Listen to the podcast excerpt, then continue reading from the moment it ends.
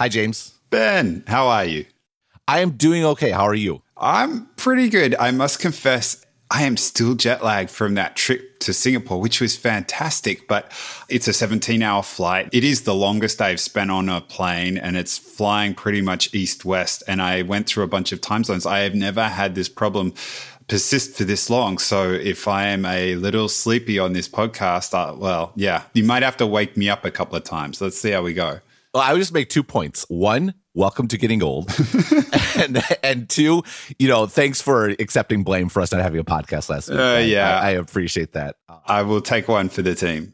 No, no, no. It was actually my fault we did not podcast. You were ready to power through. You are the trooper in this relationship. I have to give you full credits. I'm the one that declined. So, but we are here. We are here with with, with a very large topic to discuss. Yeah, you certainly this week did not bite off a small topic. I will definitely grant you that. It was actually a multi-part bite-off. I was thinking a lot about the sort of Amazon, Walmart, grocery angle. I was thinking about all weekend. I kind of want to write a big piece about it, and it just wasn't really quite coming together. But I felt that specific point was worth highlighting. So I wrote about it on Monday. And then I went back to think about some more. I'm like, you know, actually, I know the bigger point I'm trying to make. So I kind of wrote it again on Tuesday. So my appreciation to all the subscribers for being sort of beta testers, of, or at least the early version of the idea that I was going for. It's a big idea. I'm looking forward to exploring it. So I started out in this article, and I think it's a good place to start this discussion with when Amazon bought Whole Foods back in June of 2017. At the time, there was sort of like widespread panic. you know, like I put that graph in the article about how all the grocery stocks sort of plummeted. And actually, a lot of them have not really returned to the levels they were at.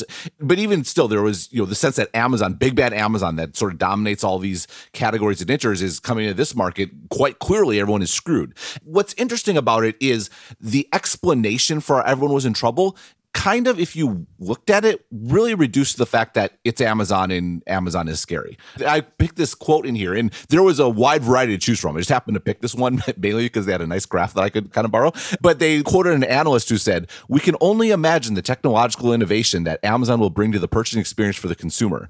And if you think about it, as far as analysis goes, it's pretty lame. You're like, oh, we can only imagine. I'm not really smart enough to figure it out. And it's funny because we've seen this sort of thing before. There was an article I wrote in the very early days of Stratechery, and I've talked about this before with Stratechery, where when I started, Apple was sort of under the guns because for the first time, I think it was the iPhone 5, the iPhone grew, but the growth had pretty dramatically decelerated, which is they had been growing at 70, 80%, you know, year over year, and they only grew like 20% or, or something on those lines. I'm pulling those off the top of my head, but it's in the ballpark.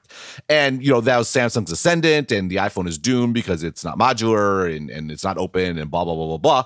And I wrote this article at the time called Apple the Black Swan, which kind of pointed out that the problem with so much analysis around Apple is that because people didn't really fully understand or grok sort of the benefits in the consumer market in particular that came from a superior user experience, that came from having that integration of hardware and software, that came from sort of controlling the whole stack. And also the sort of things we've talked about that just the absolute numbers of iOS being large, that they were faced with this, okay, all our sort of theoretical ideas say that Apple should fail. And we've, you know, we've had discussions about theoretical ideas saying Apple should fail. But the obvious evidence on the ground is that Apple is succeeding. So why do they succeed? And the answer for a lot of folks was not unlike this guy saying, I can only imagine what Amazon's going to do. In the case of Apple as well, Steve Jobs is a magician. Like that's basically what it sort of came down to.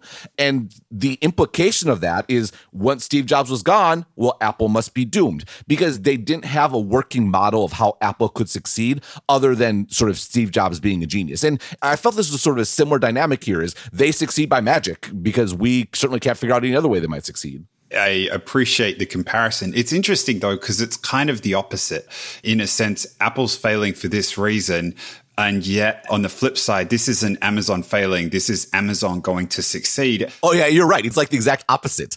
It's like Amazon, the entity, just will magically succeed, whereas Apple, the entity, will magically fail because it's like, where is the magic pixie dust just attributed to? In the case of Amazon, it's attributed to the company broadly. In the case of Apple, it's attributed to one person. Right. And I mean, in this guy's, this poor guy's defense, and he's like probably getting a lot of traffic as a result of being called out in your daily article, we've talked about how these tech companies are these highly evolved predators and they've been fighting tech on tech and they're slowly starting to move out into other industries. And you are seeing like Netflix, Amazon in some aspects, Airbnb and Uber, and how they're moving out into the world and being successful. So you can see at first blush how people will think that. And you can also see the stock market react in exactly the same way with all those share prices. I think what's interesting about this is something about this assumption that they can be dominant in all aspects isn't proving true in this instance. And that's what I appreciated so much about you digging in on in this article.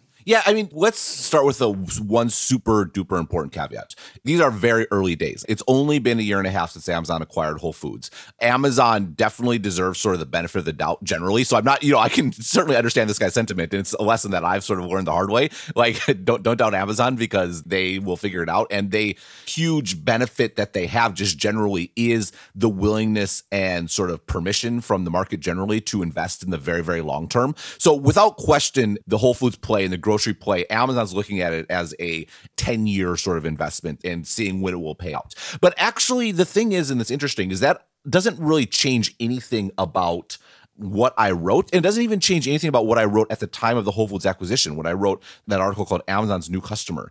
Because if you go back, let's go back to that sort of Amazon's New Customer. What I was pointing out in that article is that groceries are a fundamentally different market than e-commerce. And I highlighted that they're sort of fundamentally different in three important respects. One, with non-perishable goods, there's practically like an infinite number of non-perishable goods in the world, right? And the ability that in the sort of key differentiator that Amazon has always brought to the table is sort of like superior selection. Like we have basically almost everything. Whereas when it comes to perishable goods, there just aren't that many perishable goods in the world that you might want to purchase, right? How many kinds of meat are there? How many kinds of vegetables are there? Like there's a lot more than the average person might realize in part just because there's, you know, all around the world people eat sort of different things. But even then at the end of the day, there's just not that many things, which means that sort of core differentiator that Amazon had from day one in e-commerce is not necessarily a point of differentiation in groceries. So that's number one is just the selection criteria is different. Number two, with non-perishable goods, quality is predictable and consistent, right? A book is a book is a book. You know, that's not the case with food. You can have in one SKU, you can have multiple levels of quality, right? You can have an apple and a rotten apple, and they're both the same SKU, but you obviously want one and you don't want the other. So that's difference number two.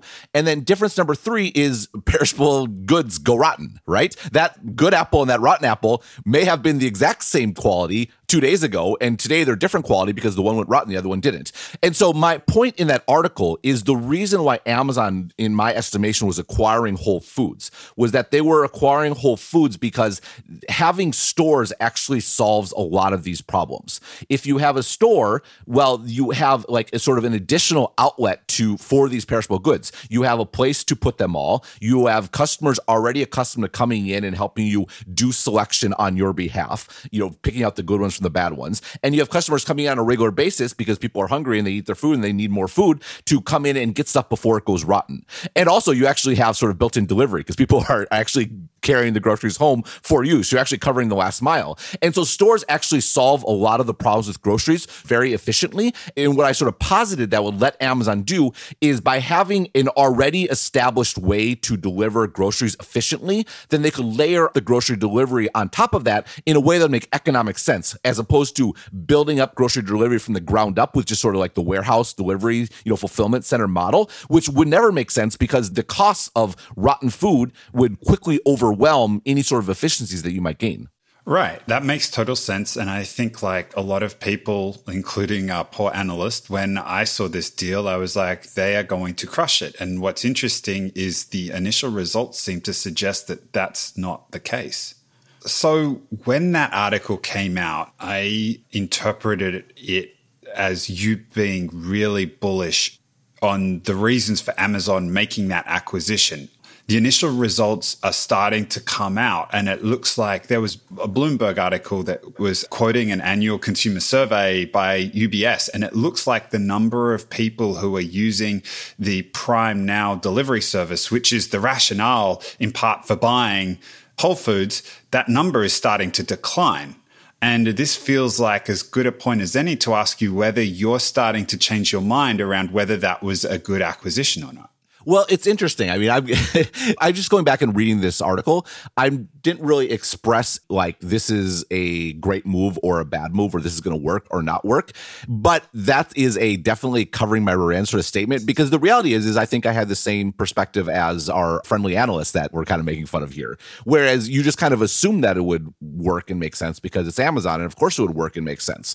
And what's funny is actually the article I think stands up extremely well, and I don't actually have to change anything about that article except probably like the assumption that I didn't even state in the article because we all kind of felt it that this is Amazon. Of course they're going to succeed. Like maybe that's the part that actually needs a little bit of pushing back. You know what I mean? Because if you go back and think about that article, the implications of that, and, and sort of the second part to your citing that Bloomberg survey, which again, we don't have, no one's reporting sort of hard data about this stuff. So there's a bit of conjecture going on here for sure. But at the same time, Walmart is investing hugely in expanding their grocery service. Their grocery service has two parts. So one is a grocery pickup service where you order everything online, you go to the store and they just put everything in your car. And the second one is where they actually do deliver to your home. And naturally, the first one is expanding more rapidly than, than, than the second. But we can get into we'll get into both in sort of a moment. They said basically their e-commerce has improved a ton over the last year, has grown a lot, and they were quite clear in their call that it's because of groceries. Like groceries is what is growing sort of first and foremost. Second one was sort of picking up the toy void left by Toys R Us, but groceries is clearly a huge sort of driver for them. And we also know that Instacart is doing quite well and they're in the grocery of delivery service, despite the fact that everyone sort of sounded their death knell when Amazon came along. And if you back up and you actually look at this piece, Amazon's new customer, and think about what I was saying there, actually this makes sense because what was Amazon doing? Amazon was basically spending by far their largest acquisition ever, $13 billion, to acquire a completely different way of doing business, right? They had to get into the stores because it turned out the sort of value chain. We're going to get into the definitions sort of stuff in a moment, but the value chain around groceries is just really, really different from e-commerce. And so this week's article is almost a part two to that, which is where part one, I laid out back then why groceries is very different. At the time, I didn't fully think through the implications of it being very different. Whereas today's about the implications. If it's very different, then actually this move by Amazon deserves probably a lot more skepticism than any of us gave it at the time because moving into different value chains is a very, very difficult proposition. Yeah, not to steal the thunder coming up later in the show, because this is something that I definitely want to dig in more on. But this notion of Amazon having a first best customer, like the best way of illustrating that was how they initially developed AWS. And everybody's like, well, look how that turned out. And they're replaying this strategy again in a different market. And the assumption is it's going to turn out exactly the same way. But there are some pretty interesting differences between them, right? Yeah, for sure. We, we definitely need to get into AWS because I think it could go both ways. It's either the best counterexample of what I'm saying, or actually it might be the best sort of supporter of what I'm saying. That's called foreshadowing. Uh, but, but so step back. Let's look at Walmart instead. Walmart, it turns out, has tried for many years to go into e-commerce. You know, unsurprisingly, Amazon is coming in and and Walmart has this very sort of they've been all over the place as far as e-commerce goes. They had this crazy strategy that I described in another article put in the show notes called, you know, Walmart and sort of the multi-channel trap where they were going to have this strategy where we have different delivery tiers because we're going to take advantage of our stores and we're going to have a fast option, we're going to have a faster option, we're going to have a fastest option. Uh, and like it's believe me, it worked out as terribly as it sounds when I just described it. Because what they did was back in the day, they tried to build their entire e-commerce sort of operation around the fact, well, we already have tons of distribution centers. We already have all these logistics. We own our own trucking fleet. We have all these stores everywhere. We should leverage this to dominate e-commerce.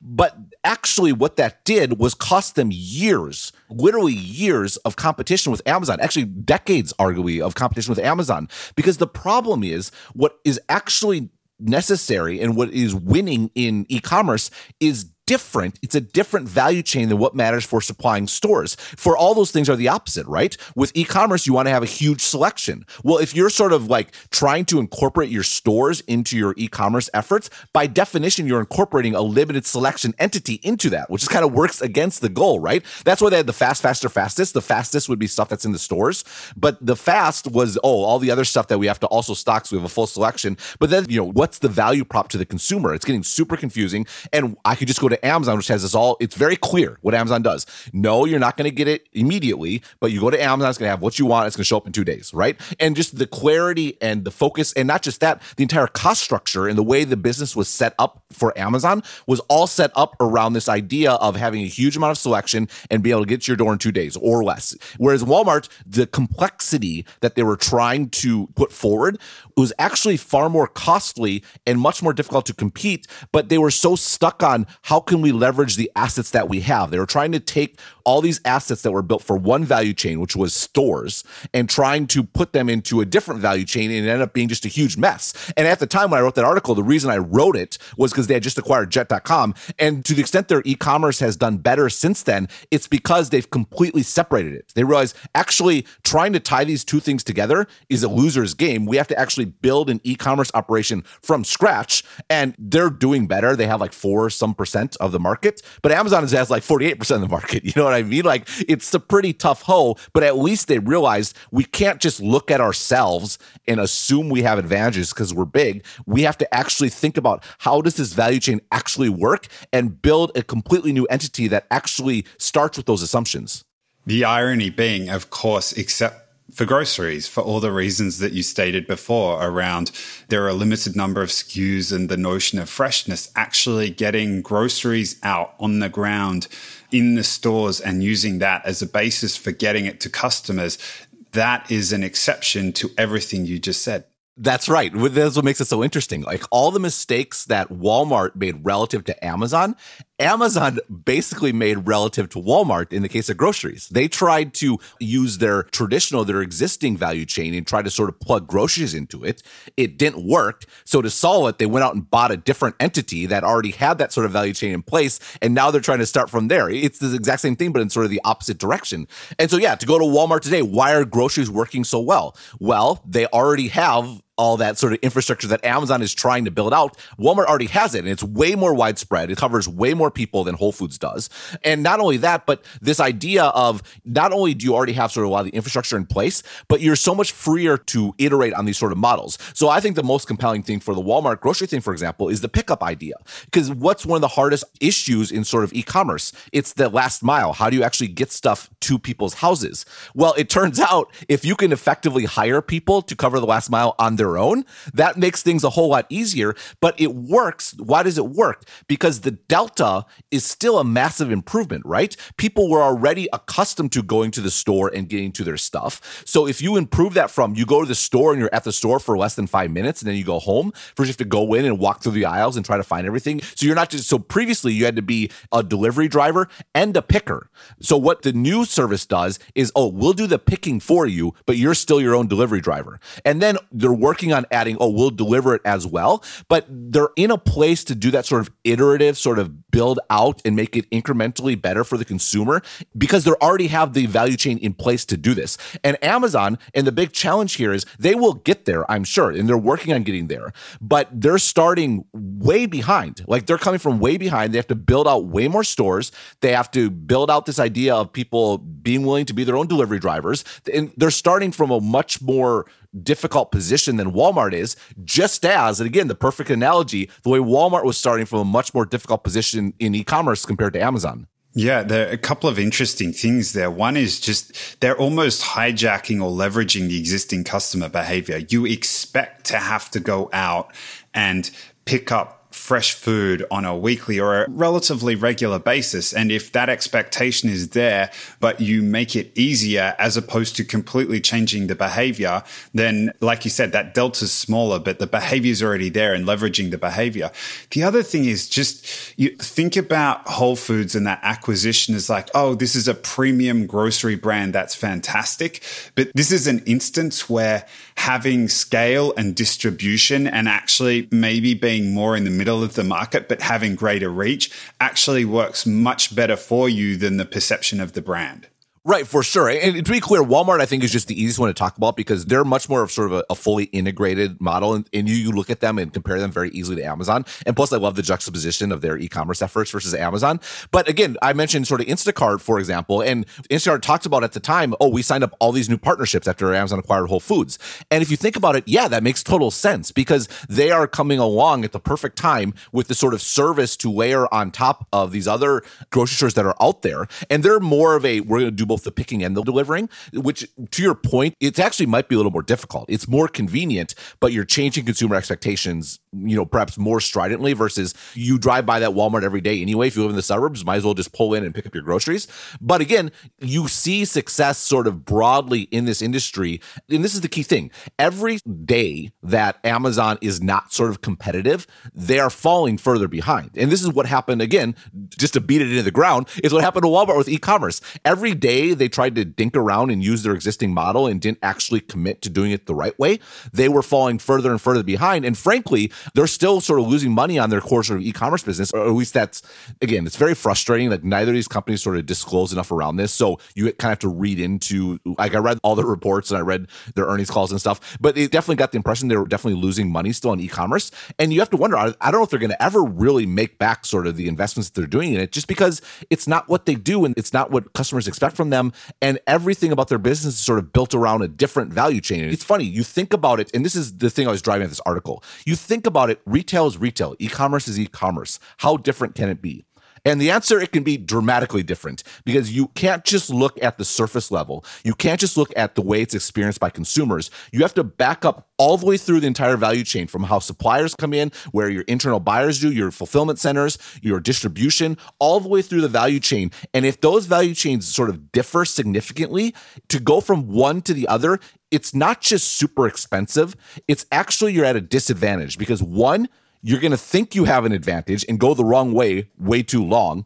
And then two, just to get into softer matters, your sort of internal way of thinking about the market and your culture and all those sorts of things are going to be misaligned to sort of the new opportunity. Oh, and three, just to add a third one, sort of the consumer expectations of you are just misaligned, right?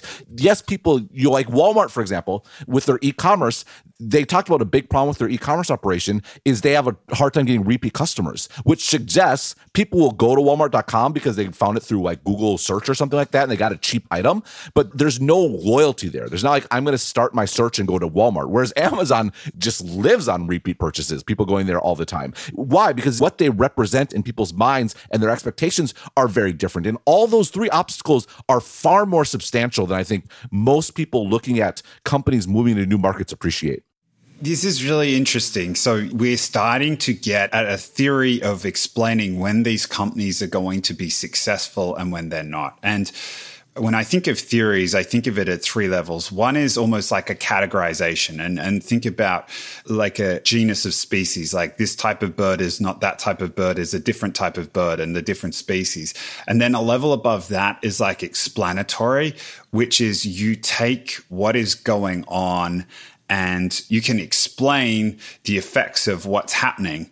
The third one, though, which is the one that you really want to strive for, because this is the one that lets you peer out into the future and figure out whether something's going to happen rather than look in the past and explain what has happened, which is predictive. And that's the one that everybody wants to get to because when you see news, you know what's going to happen. It gives you an edge, whether you're an investor, whether you're a manager, whatever, you can actually start to figure out what's going to happen. And when I read this, that was the lens on which I was taking it. And I greatly appreciate the zooming out and trying to drive at the causal factors. The question that I immediately had when I read it was, is this explanatory? Is this like, okay, we're seeing what's happened and now I explain why it's not working? Or was the outcome of this perfectly predictable from the outset? And naturally, the counterexample that came to my mind was AWS. AWS, very different value chain, or it felt like quite a different business to me than what Amazon's core business started as. And yet they managed to be super successful at it. So I guess the question that I want to push you on do you think it's explanatory, or do you think this view of things is predictive? Well, it's interesting because I noted this week that I kind of wrote about this twice. And the first one was explanatory, the first time I wrote about it. And the second one was sort of making the case that this is predictive. So if you want sort of like an example of exactly what you're referring to, I think uh, the fact I wrote about it twice this week kind of fits in that. You know, it's a question that's very subtle and difficult to answer because, for example, let's start with groceries, then we'll get AWS question. I think that to the extent, let's grant for the moment that what I'm saying is right and it is predictive and it is a useful way to look at companies, then you can go back and say, in some respects, we're looking backwards at groceries and seeing that they are kind of struggling and that Walmart's doing well. And so, from that perspective, it is explanatory, but I think it's explanatory in a way we could have seen this at the time of the purchase if we thought it through. And that's why I, I kind of want to go back and point out that the article I wrote at the time actually stands up very, very well. Because what I did in that article was I explained how this value chain is different, right? I didn't have all the pieces at that time, but I think th- I would stand by that article as being proof that there was a predictive part of this because I did half of the prediction. I just didn't sort of finish it off, if that makes sense. So the question then you take it to AWS, and I'm going to make the case that I think AWS actually does fit with this, but I'm going to make it with sort of the caveat and the humility that I'm making that case looking backwards from where we are today to sort of that era, you know, the mid 2000s, and saying, yeah, actually, it does make sense, but without sort of the confidence that I would have been able to predict this at the time? It, would I have been able to draw the lines that I'm about to draw at the time when I was looking at it? And it would be extremely sort of arrogant and unfair and incorrect of me to say that that would definitely be the case. So I just want to sort of put that out there before we get into this because I'm going to argue that I think it is predictive, and I think AWS does fit in the model. But I'm saying that with the benefit of hindsight, where hindsight by definition is explanatory. So we'll we'll have to see how it plays out, sort of in, in the long run. The next time one of these comes along, we'll have to apply it and see how it goes. So I think the reason why, even at the time and even now, looking back, and this is maybe going to go against what I just said, where the response being that AWS was different, it's not so dissimilar from saying, well, e commerce is e commerce, right? If you look at it from sort of a surface level and you don't look at it from a value chain perspective, it seems extremely different. Like in one case, we're selling like computing services to developers. Another case, we're selling, you know, diapers to parents in Ohio. Those seem like pretty dissimilar sort of things. And how is it that the one company can sort of produce a product in the other space? But that's my entire point here is you don't want to get too stuck on the surface. You want to dig underneath the surface. I mean, go back to Netflix, the, one of the examples I use in the article, you know, sending objects by mail is very different than sort of like streaming things over the internet. It seems like very different sorts of things, but as you know, they're kind of the same thing. So I think actually the place I want to go is to Google and Google Cloud, which was, I think, the other product and company that I spent the most time on in this article. And I think it might be useful in getting at why I think we can look back and this sort of model can accommodate sort of how it is that AWS came out of Amazon. We can do that by looking at the fact that Google Cloud, which is a, similar product AWS, seems to be struggling or definitely is struggling, I think, you know, relatively speaking. And let's back up big picture. How is it that Amazon, that was selling diapers to parents in Ohio, could come up with AWS, but Google, which is building servers and infrastructure and is that's their specialty, seems to be struggling in the cloud. If you look at it from a sort of a surface analysis and just present it to someone, say, which company do you think would do better in this area? Almost everyone would choose Google, right? After all, they're used to building this sort of stuff. What does an e-commerce company have to do with selling services? Uh, it's a very good question. so actually, that's why I think this is a very useful example because Google is the one that should have worked if you're using the sort of surface analysis. But if you look at the value chain, then it becomes very clear why it is struggling. So let's go through Google first, and then we can sort of see if that value chain breakdown analysis works out for AWS. So in the case of Google, if you think about what makes Google such a sort of powerful entity that it is, is Google in many respects is a very, very sort of narrow, tight company. When I talk about aggregation theory having this sort of like virtuous cycle between users and suppliers and advertisers, and Google just ties that in such a very, very tight knot. It's almost like a physics thing. Like the tighter something is, the faster it spins, and like the bigger it can sort of grow. And I think that's definitely been the case with Google, where how do users interact with Google? They go up and they use Google services and they go to google.com or they search in their browser. And the number of layers between a user and Google is infinitesimal. It's as tiny as could be. And this is a big reason why Google could succeed because you could just go to a browser and type in google.com and you could search. And it's actually even easier to use Google search now because now you type go to a browser and you type in any term in the URL bar. You don't have to go to google.com first on your phone or whatever it might be. And it's actually the same thing for suppliers. Google doesn't really interact with their suppliers at all. People just put stuff on the web and Google finds it. Now, as we've discussed, they will do things to make it better for Google. They'll put sitemaps up, they will structure their site so that Google understands it better. And now Google has things like the answer boxes they'll deliver data to those and AMP and all those sorts of things. And so you have that idea. But again, Google is not actually doing any sort of interaction with them. They're just setting up the structure and then trusting that the sort of market forces will bring everyone into that structure in a way that's advantageous to Google. Why? Because it lets them reach the users who have easy access to Google as well. That's also how advertising works. Yes, Google has sales teams and things along those lines, but those are for large accounts. In even those large accounts, they use these self-serve tools where you walk up to Google and you create an ad and it's out there. Like there's no human interaction involved. It's entirely self-serve. And so you have this entity where everything is automated to the nth degree. And like Google is the ultimate, like massive, huge investments in fixed costs and making all this stuff so anyone can use it. It can scale to all the users on Earth. It can scale to all the websites on Earth, and it can scale to all the advertisers on Earth because there's no sort of marginal component in here. There's no friction in this system. There's no humans in there, and this entire thing it makes that virtuous cycle spin like no company we've really ever seen before, and that makes them extremely powerful and extremely profitable. Now, part of that involves building up, as I just mentioned, a ton of infrastructure. And infrastructure, not just in terms of the software, but also all the data centers. Google owns a huge amount of like all that dark fiber that was laid down the dot com era. Google bought up a ton of it. Google lays down their own like submarine cables under the ocean. Their infrastructure investment is massive and way more than anyone else. But all that is in support of this value chain that is this very tightly structured sort of loop.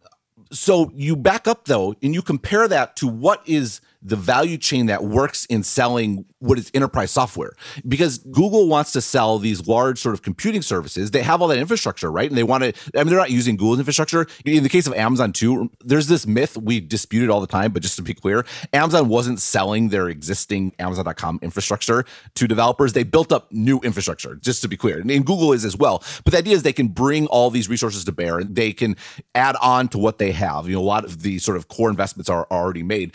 And so they can build this up and they can offer it to developers. The problem is this idea, this sort of tight self-serve loop is not really how this stuff is sold. It is sold to an extent and Amazon, which we'll get to in a moment, AWS does sell a lot of stuff on sort of self-serve basis, particularly in the early days, but they have the advantage there. If you're sort of self-serving and just using these services without talking to anyone and without negotiating sort of deals or figuring what else might be, like you just go to Amazon. Like they have sort of the dominant position in that place.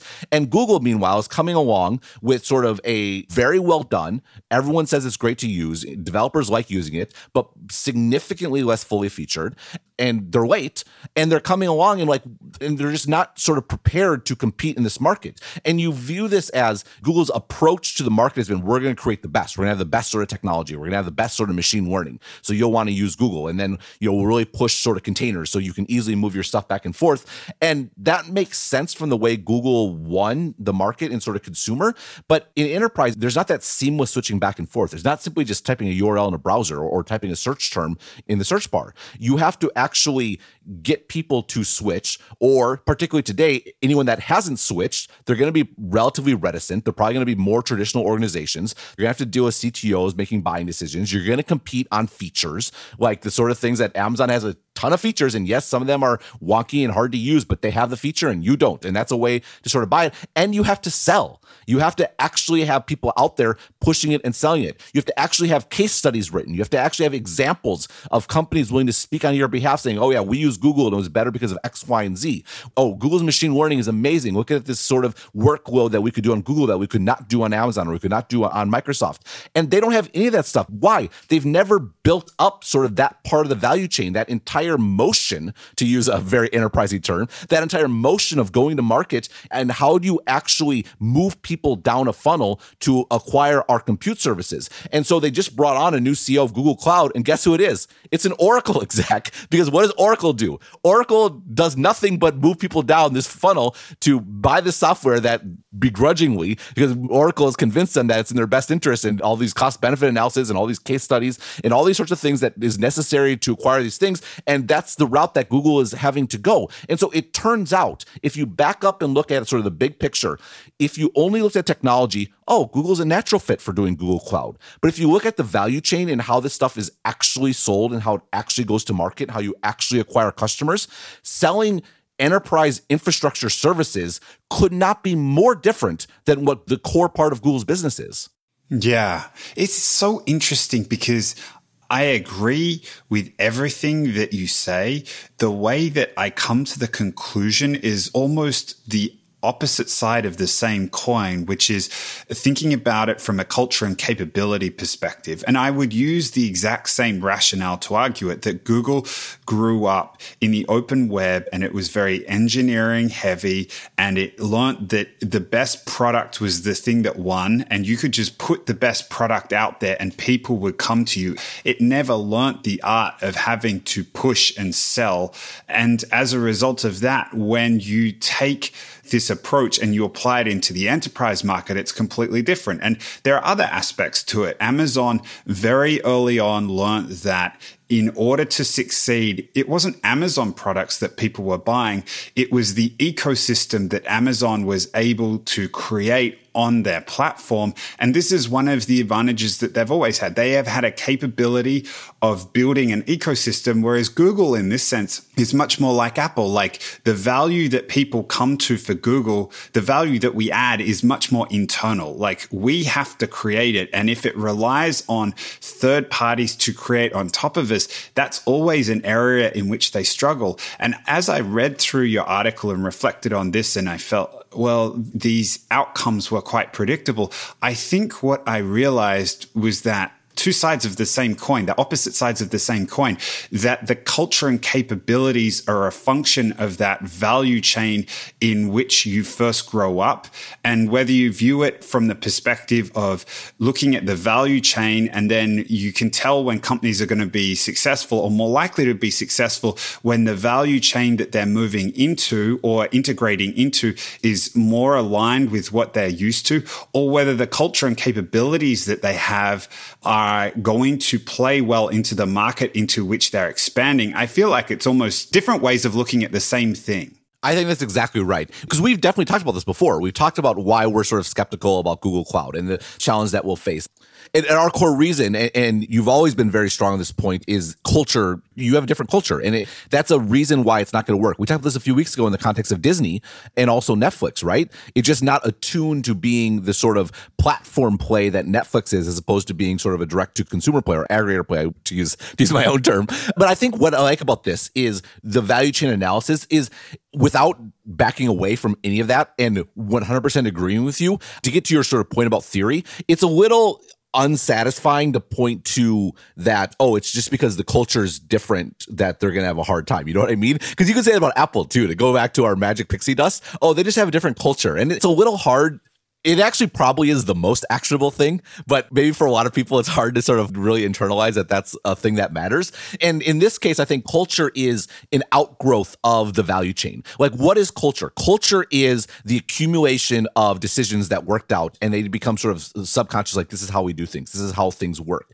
Well, by definition, if you have a value chain that is working tremendously well and throwing off huge amounts of cash, the fact, the way that value chain works and thinking that's the way things have to work are going to go hand in hand. Like the culture is going to have the same structure and the same sort of shape as the value chain. Like the culture is like the floating in the air version of the value chain, but they have the exact same shape. They're basically twins, which I think is exactly what you're saying. And that's absolutely a reason why this sort of analysis matters. But the question is, how do you determine a company's culture? If you don't work at a company, how can you understand what that culture is and know if that's sort of the determining factor? And if what we're saying is correct, you can actually start to predict predict a company's culture from the outside by looking at their value chain, by understanding is how they make money, how they go to market, how they acquire customers, how they acquire suppliers, all these sorts of pieces. And you can jump from that to say, well, this has worked so well from them. They going forward are going to be anchored in this mindset and they're going to make assumptions What's so challenging about culture issues is you make assumptions and you make decisions subconsciously. You're not even aware that you're making them. And so you have Walmart advertising a fast, faster, fastest model of e commerce that is transparently ridiculous. But why? Because you back up, they were so locked into we have this killer model that involves our stores. Obviously, our solution should involve the stores. When the reality is, it took them years to realize that was totally wrong. Why did it take them years? Years because of culture, because culture blinds them. Where did that culture come from? It came from them having a value chain that worked fabulously well for decades. And so all this stuff is sort of all tied in together. The provocative question that comes to my mind as a result of that statement is we talked about GCP hiring a new leader. My initial reaction is skepticism because I mean, yes, that's the right set of skills in order to succeed. Like you said, like they need to build up a sales motion, but that's not the kind of thing that Google values. And that's not the kind of environment in which Google has ever been successful. And you can hire this guy, but it feels like he's going to be, to use one of my Australian terms, he's going to be pushing shit uphill because that's not the way things are done at Google. That's my impression. That's exactly right. I think someone like Diane Greene, that was the previous CEO, great cultural fit, was going to have sort of the wrong go to market motion. I mean, you can go back through, you know, great CEO, uh, legend Silicon Valley. VMware is one of the most sort of transformative products. But one of the reasons why she was sort of moved out of VMware back in the day was because she sort of had a tech wins sort of approach to the market and they had to develop much more of sort of enterprisey go to market motion. And you could see a little bit of a repeat here. You know what i mean? Where yeah she fits the sort of google ethos in the way of looking at the world. And so in that respect was a great fit for google cloud? But the problem was you needed a different sort of approach. Well what's going to happen here if you have a different approach but it doesn't fit the culture at all? I think there's a very very high chance of sort of the cultural antibodies kicking in and basically ejecting this guy before any real changes are made it's going to be very, very fascinating to see how it plays out. So it didn't escape me that I asked you a question about AWS and you answered me with GCP. And I, I, very much enjoyed the diversion. But now that we've explored a different example, like go back to where we started. Yeah, no, absolutely. So you back up. So I did the comparison of how does selling diapers to someone in Ohio compare to developer services relative to Google, which already builds all this infrastructure, right? I think hopefully we have done an effective job of sort of deconstructing the fact or destroying the idea that actually there's not many similarities for Google at all. And I think you can do the opposite as far as Amazon goes. There are actually a lot more similarities between AWS and the way Amazon has approached e-commerce than it might appear. One that's really important of this is to understand the evolution of Amazon, both where it started and where they were at the time when AWS came out. So, first off, first and foremost, big picture, Amazon was not founded to be a bookseller. And what I mean is, Bezos had a sort of grasp of the internet and of the power of sort of scale on the internet. And he picked books because books was the best way to sort of substantiate that vision. He wouldn't set out to be a bookseller. He set out to find a product that he thought worked perfectly on the internet. That's super, super important because the fact that this is where the mindset that undergirded Amazon from day one is really, really important. That Amazon was founded on the principle of scale and the internet making basically have a total addressable market being infinite. That was the founding principle of Amazon. Not that we want to sell books. So when you start there, you can start to get an inkling of where AWS might have come from, right? But anyhow, Amazon starts out selling books and they taking advantage. And why did books work so well? Books are the opposite of groceries, right? There's an infinite selection that people want, effectively infinite. All the SKUs are the same and they don't go rotten. you know what I mean? They might be rotten already, but you know, sorry, that's a terrible joke. So books are the opposite. And so that's why it made so much sense to start there. And by the way, that is another way of getting at why groceries might not be the best fit for Amazon. If Jeff Bezos said, what is the single best category to sort of express the vision that I have for what the internet makes possible? I'm going to pick the category that is as different from groceries as could be if you, you look back, if you want to be predictive, you could actually go way back and look at that. So anyhow, he starts with books, it expands to things like CDs and DVDs, again, which are very much like books in their sort of qualities as far as e-commerce goes. Then Amazon makes the big move into sort of being the CPG goods generally, the everything store. It wasn't just all the books, it was now all the stuff, period. And so this idea of how do you be the everything store though? You don't be the everything store by making everything yourself. You be the everything store by sort of being the conduit by which all this stuff can get to people. And this is where Amazon really started its strong shift into focusing on we are about the website and about fulfillment. We're not necessarily selling stuff per se. We're the conduit by which stuff is sold. And yes, we handle the transaction, of things, but we're going to focus on our fulfillment center and we're going to build up a very sort of like API driven fulfillment center, which isn't quite right because APIs are about software. But the idea being that we're going to build a modular sort of approach to handling goods and delivering them, getting out the door and putting them in the hands of sort of commodity delivery providers. And we're going to do it in a way that can scale not just to books, not just to CDs, not just to DVDs, but to toilet paper, to deodorant, to batteries, to cords, to whatever it might be. And in the process of doing that, they establish this idea of what's called primitives, where the idea is you want a functionality to be as generalizable and sort of generic as possible and as understandable from the outside. You don't want to do sort of a custom job every single time. You want it to sort of work for anyone, for anything. That's how they started to build out sort of their fulfillment. Then in 2002, I believe, they added on the Amazon Marketplace, where we've built up all this infrastructure that can handle any sort of item. Well, why can't we extend that to handle any sort of retailer? We don't have to be the only retailer. Anyone else can be the retailer. We will still continue to own sort of the front end, the consumer relationship, but people can sort of plug into this system and sort of do that sort of going forward. And you can see in this, I am in many respects describing what is AWS. AWS is we're going to go and buy all the hardware, we're going to buy all the processors and all the memory and all the hard drives, and we're going to build out all the servers. And by the way, we're already doing this just like Google. We have infrastructure experience, we know how to build all this sort of stuff. But unlike Google, we have not been building all this sort of stuff to feed into a tightly integrated loop where we control sort of all the touch pieces and there's this highly automated sort of spin flywheel that Google has. What we've spent the last years doing is buying all this infrastructure and putting it in a sort of primitive model where we're exposing all these different endpoints that you can use them on sort of a service basis as opposed to sort of an integrated basis. And it turns out if we're doing that for us, we can extend that to other people doing it for them. If you look at it, AWS is the exact same sort of structure as Amazon's fulfillment services. It's the idea that anyone can walk in, drop their goods at the door, plug it in, use what they need, and it'll go out the other side. And so if you look at the value chain the way that Amazon actually operated when they came up with the AWS idea and put it out, it looks strikingly similar to what they were doing in the exact same sort of way that what Google is trying to do with Google Cloud looks strikingly dissimilar to what they're doing in their core business.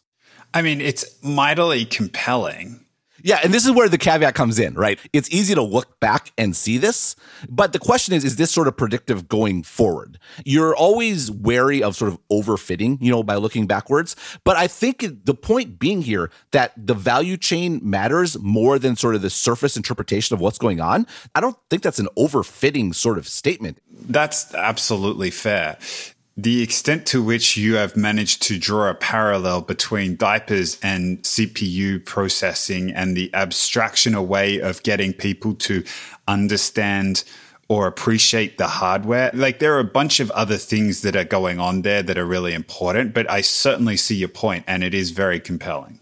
And the other key thing, and I kind of referenced this in the part of Google, is that when AWS started, it was very much a sort of self-serve sort of operation, right? They didn't start with a big sales force. And we're talking about Google needing to hire sales force and get a new motion, all sorts of stuff. That's what you need to do in 2019. When AWS came out in 2007, they were selling to like the hobbyist and like the little guy that's like in the startup that's like, oh, this is kind of cool. I don't need to take up a bunch of investment to like, how did you do a startup in the early 2000s? You had to go to an investor and basically make a presentation on with a pitch deck because you had to first buy servers to actually build the thing, right? And I've written about how AWS has fundamentally changed sort of the investment, the way investing works, because now you get seed investment. The entire angel ecosystem is in many respects enabled by AWS because you only need a couple hundred thousand dollars to get started. Why? Because you can build out the entire product in AWS without really paying anything because you're paying on sort of a marginal basis, an ongoing basis. And now, why is there a Series A crunch today? Well, the Series A crunch today, it was Series C crunch yesterday because A and B were basically the equivalent of angel investing today because you had to actually just buy servers to start out with. You needed way more money.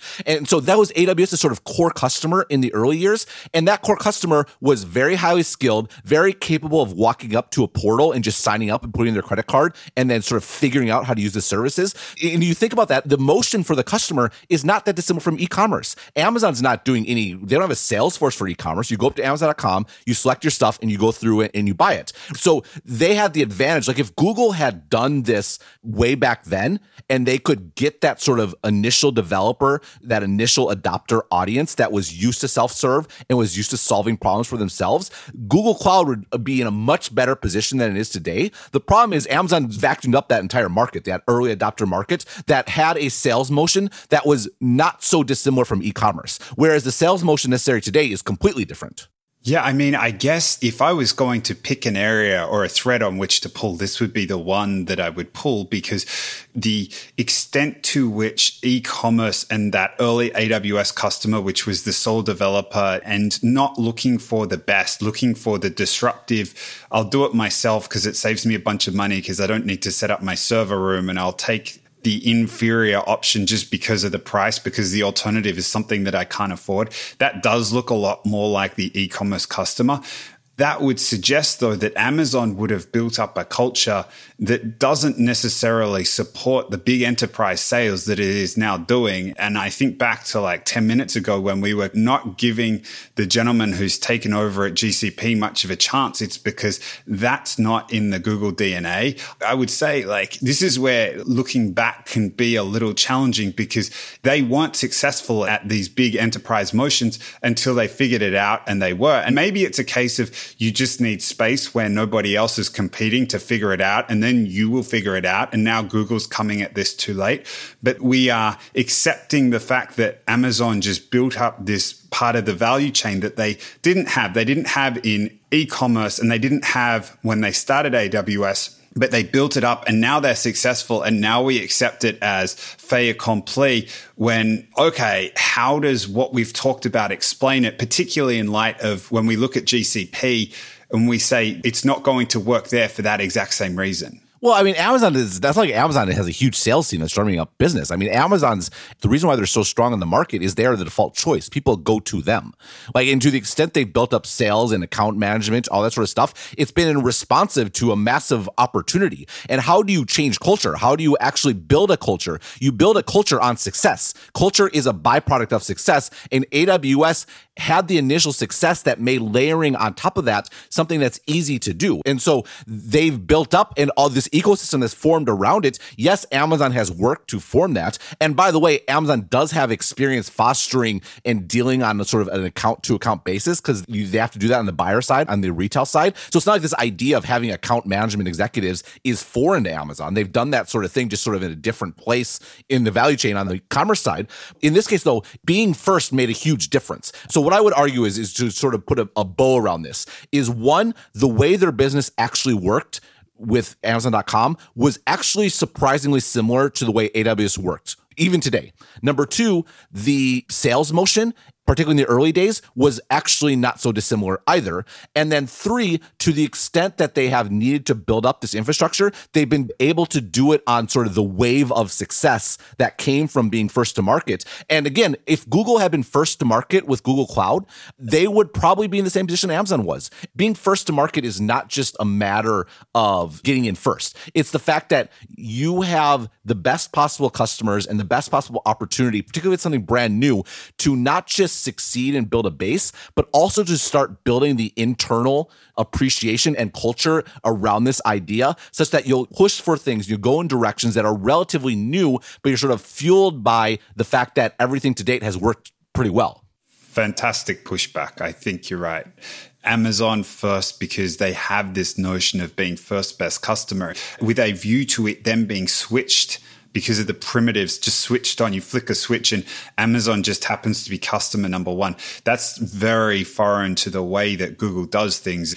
You talked about solipsism in the article, and it was almost as if Google realized that they had this advantage in that they had all these servers and maybe they should figure out how to bring this to bear in the same way that Walmart's in front and therefore it should use the stores as a basis for winning in e-commerce. You could almost make the same case that Google did the same thing with GCP. It's like, oh, well, why don't we be our first best customer? But the point at which they tried flicking the switch, so much additional stuff had been layered onto the organization and it's very hard to come back and try and build that in versus Amazon. It's designed in there from the outset.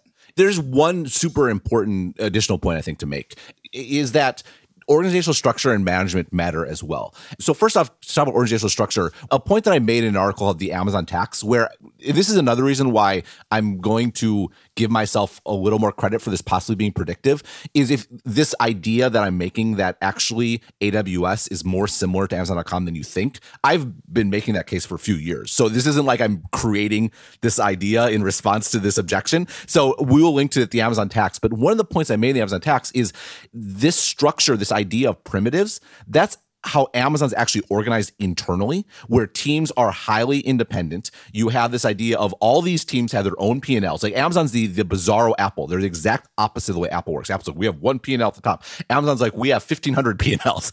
like every team, they pay their own way. And yes, some are expected to throw off cash. Some are meant to spend money because they're investing, but they're still their own sort of unique entity. And every team's expected to have defined sort of interfaces, how they interact with other teams. And you have this idea of the whole memo thing and all that sort of stuff where it's very clear on what basis you're sort of interacting with and what you don't want. You don't want a bunch of meetings to smooth over stuff. You want very defined how sort of things work together. And it's been a core sort of organizing principle from Amazon from day one. And that has two benefits. One, you can see that reflected in AWS and also sort of the Amazon's other businesses. But two, it is definitely a corporate structure that is more conducive to making these sorts of bets, to trying these sorts of new things, because you have the expectation of doing your own thing in a way that's not overly tied down to something else. So I'd say one that matters. And Google is not like that. Google is much more highly integrated.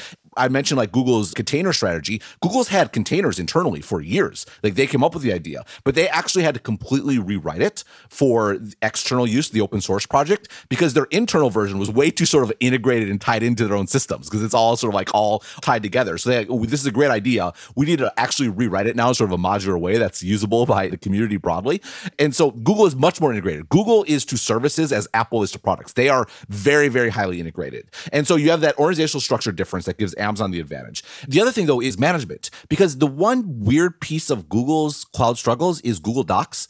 And what's interesting about Google Docs is Google Docs was first. These are all the things we're talking about. They were the first one to sort of actually having a usable, workable online editing tool that had some unbelievably killer features. Like the fact that you could have multiple people working on one document. I mean, I don't know about you, but when we were in business school, it's been what, 10 years now. We lived in Google Docs and it was working flawlessly then in a way that most products still aren't working flawlessly today. I mean, they had something really powerful and real and first to the market. But what happened was Google Docs, they won because it was better. And they started getting all that sort of motion, people that would sign up directly. Small businesses were huge on Google Docs and it was way cheaper than sort of dealing with Office and all the infrastructure that went into that. You could just, could sign up there. But they hit a wall. And they not only hit a wall, but Microsoft finally responded with Office 365. And actually, Microsoft started taking back share.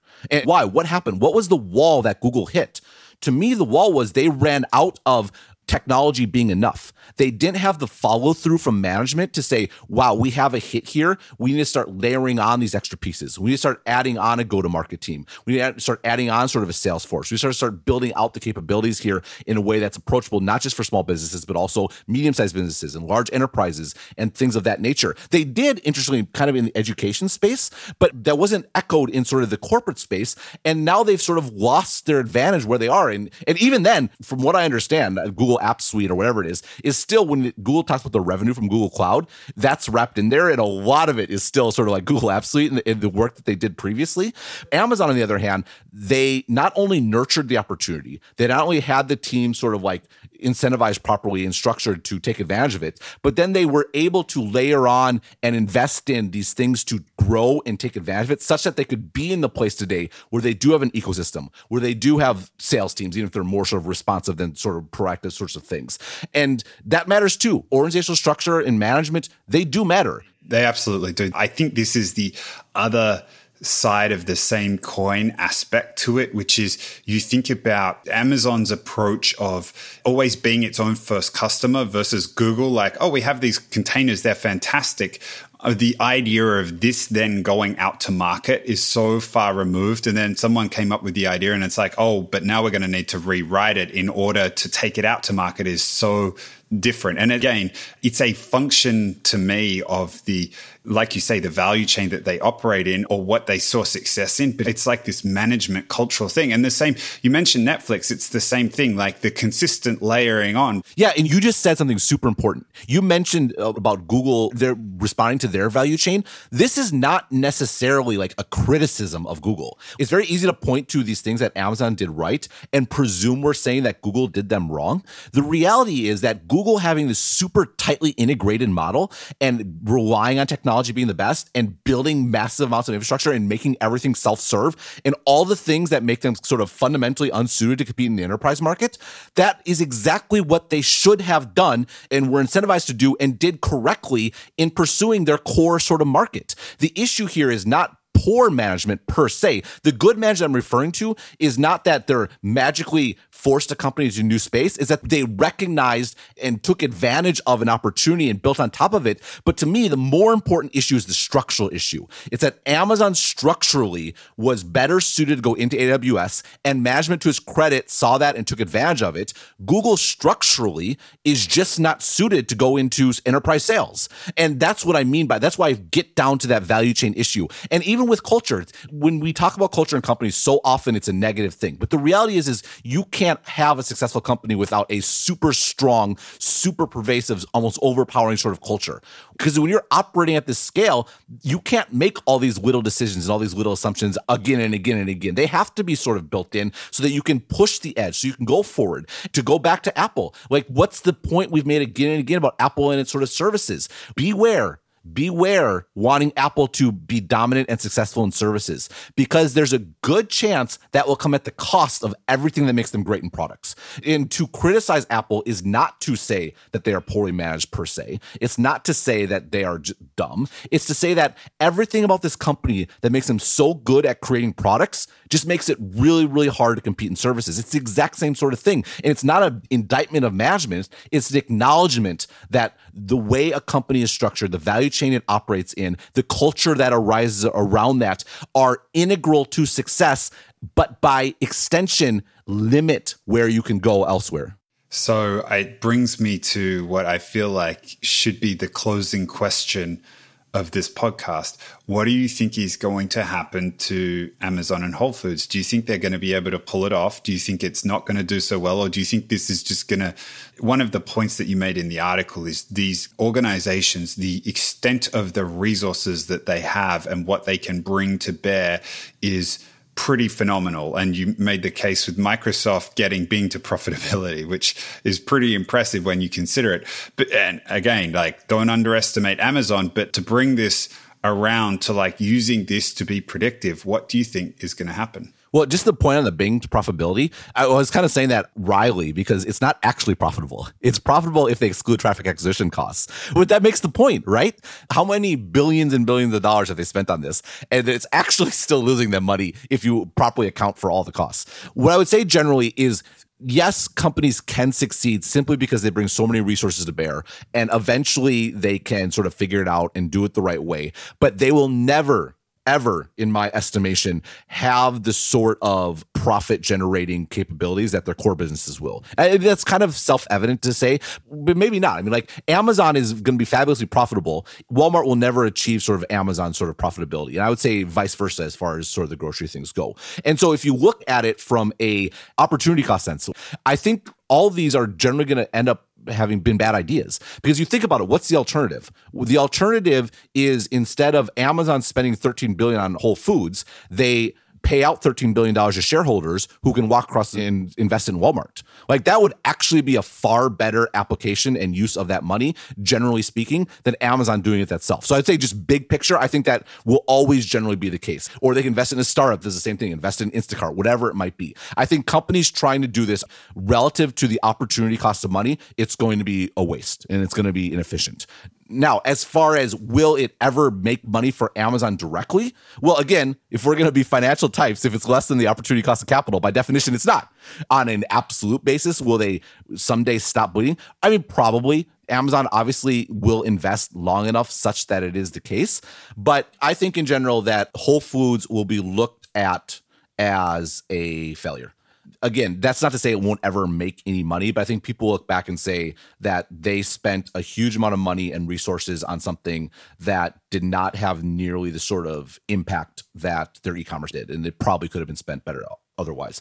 And by the way, another thing to go back to, I know we're going a little long, to the article I wrote in Whole Foods, is one thing I laid out in that article was sort of the strategic reasons for Amazon to do this, where they sort of they do want to own I think they have a big picture vision of having a piece of economic activity generally. Groceries is a huge part of that. Not just that, but groceries is a way into other purchases. Like you already go to the store to get groceries every week, and you might pick up lots of other stuff that Amazon also wants to sell. And what you realize, you mentioned I have become very fond of the term solipsism, which is sort of like viewing the world, looking at your own navel. There was an aspect of it there. You can see they doing Whole Foods for strategic reasons that benefited Amazon, as opposed to thinking through is this actually what customers need and are we the right people to meet that need?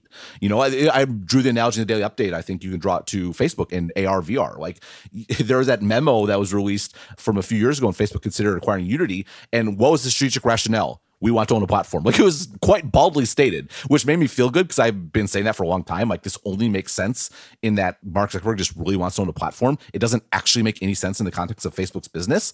And I think that's another great example here. I think that it's possible that the Oculus acquisition will return money one day and that Facebook will have some sort of position in AR and VR, but will it meet sort of the opportunity cost of the capital invested into it? No, I don't think so. I think that money would have been much better spent and used by other companies in the space. And I think that is a pretty consistent rule. Did I manage to make myself unweaselly enough to satisfy you? Oh, absolutely. I appreciate you stating it so clearly. Yeah. Well, I actually I don't feel bad we went long because we had no podcast last week, so we had to make up some of the time. Yeah. If I was a little quieter than normal, apologies, but I think you did a pretty good job. Well, thank you. I appreciate it. No, I'm very excited about this. It's funny. I kind of mentioned this with the Disney Netflix thing. This is one of those things we've been sort of nibbling around the edges of this for a little bit. You know what I mean? Because we kind of came back to these a little unsatisfying, like, oh, Disney doesn't have the right culture to pursue this sort of thing with Netflix. But actually, if you look at the value chain of where Disney sort of generates value and how they source supply and how that supply plays out in the market, how they monetize it, and all those sorts of things, it's just very different than the way Netflix does. It's a different value chain. And to try to pursue a market opportunity that would be the same as Netflix when you have a different value chain, it would be suicidal. And so in this case, going direct to consumer with a different model that on the surface looks similar. They're both streaming services. But if you actually break down how they're going to work and how they're going to market, they are different and appropriately so. Yeah, I think particularly in the context of that, it very much brings it home. Very good. All right. Well, it was good to talk to you. I hope you feel better from your jet lag. I'm still going to christen us with a powered through badge for this episode. Very good. Sounds good. I will talk to you soon. Sounds good, mate. Have a good one. All right. Bye bye.